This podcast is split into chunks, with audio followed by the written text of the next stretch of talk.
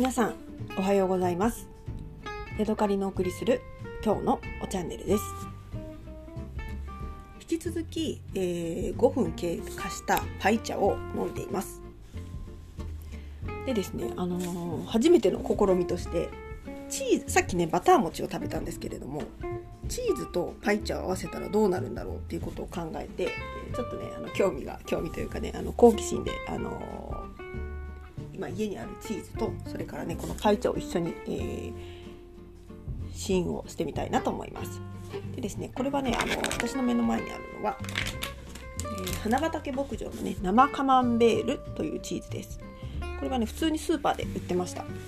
北海道に来て驚いたんですけれども、私の中で関西に住んでいる時は花畑牧場の、商品ってなんかちょっとこう特別感なもの、手に入りにくいものだったんですけれども、北海道に来てみるとね花畑牧場の商品ってね溢れてるんですよね。で1種類2種類じゃなくて何種類もねチーズ売り場に置いてあって、へえそんなになんかこう、ね、皆さんに食べられてるものなんだなっていうことでちょっと驚きがありました。で今回ね初めて買ってみたのは北海道十勝花畑牧場生カマンベール、生クリーム入りダブルクリーム製法、生乳に生クリームを入れて作った濃厚でとろける食感のカマンベールです。でね、いいなと思ったのがプラスチック削減に取り組んだパッケージですと書いてあって、紙のね、ケースというかなんていうのかな、紙のカップみたいなのにチーズが入っていて、普通だとプラスチックのケース、お豆腐の入っているようなプラスチックの丸いケースにチーズが入っていて、そこの上をビニールでこう密封してある感じのパッケージが多いかなと思うんですけれども、私が買ったこの花畑牧場のは紙の、お皿に上にカマンベールが乗っていて、カマンベール自体はまた薄い紙のね、多分ワックス加工された紙に包まれているって感じで、全てがね紙だったんですね。一番外側だけはビニールのパッケージになってるんですけれども、まあ、多少なりとも、プラスチックの使用量を抑えてるっていうところがいいかなって思いました。でですね、大きさはまあ直径10センチぐらい、10センチもないな。直径6センチぐらいの大きさですね。で私もこれ1回食べてるんですけれども、すごくねびっくりしたのが、カマンベールチーズというよりもこれはなんかねナチュラルチーズというかプロセスチーズのようなね、いい意味でも悪い意味でもすごくプロセスチーズっぽいんですよね。私が好きなカマンベールチーズは、カマンベールと言っていいのか分かんないですけど、ブリーとかああいうのだともっとね中がトロトロしてて、なんかクリームのようなバターのような、手に入りやすいのだとなんかコストコのなんだっけ天使の絵が描いてあるね、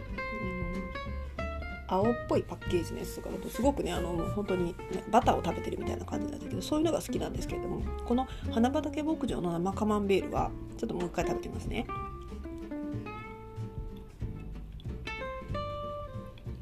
やっぱりね今日2日前に1回食べて今日食べてるんですけども、やっぱりねなんかプロセスチーズの味がするんですよね。これはこれで美味しくて別にダメじゃないんですけども、なんか生カマンベールと思って食べると、へえこれがそうなのかみたいなね、そんなようなちょっとよくわからない気持ちになります。はい、ではパイ茶を飲んでみます。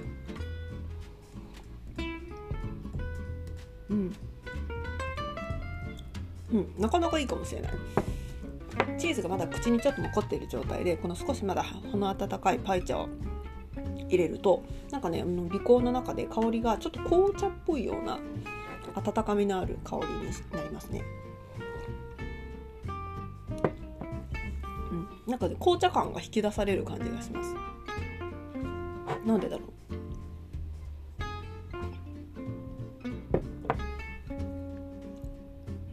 合うか合わないかと言われると割と合うと私は言っていいんじゃないかなと思います。どちらかというとプロセスチーズ感の強いカマンベールと味の薄いパイ茶は意外とコンビがいいというところですね。はい、というわけで今日はここまでです。また次回お会いしましょう。さようなら。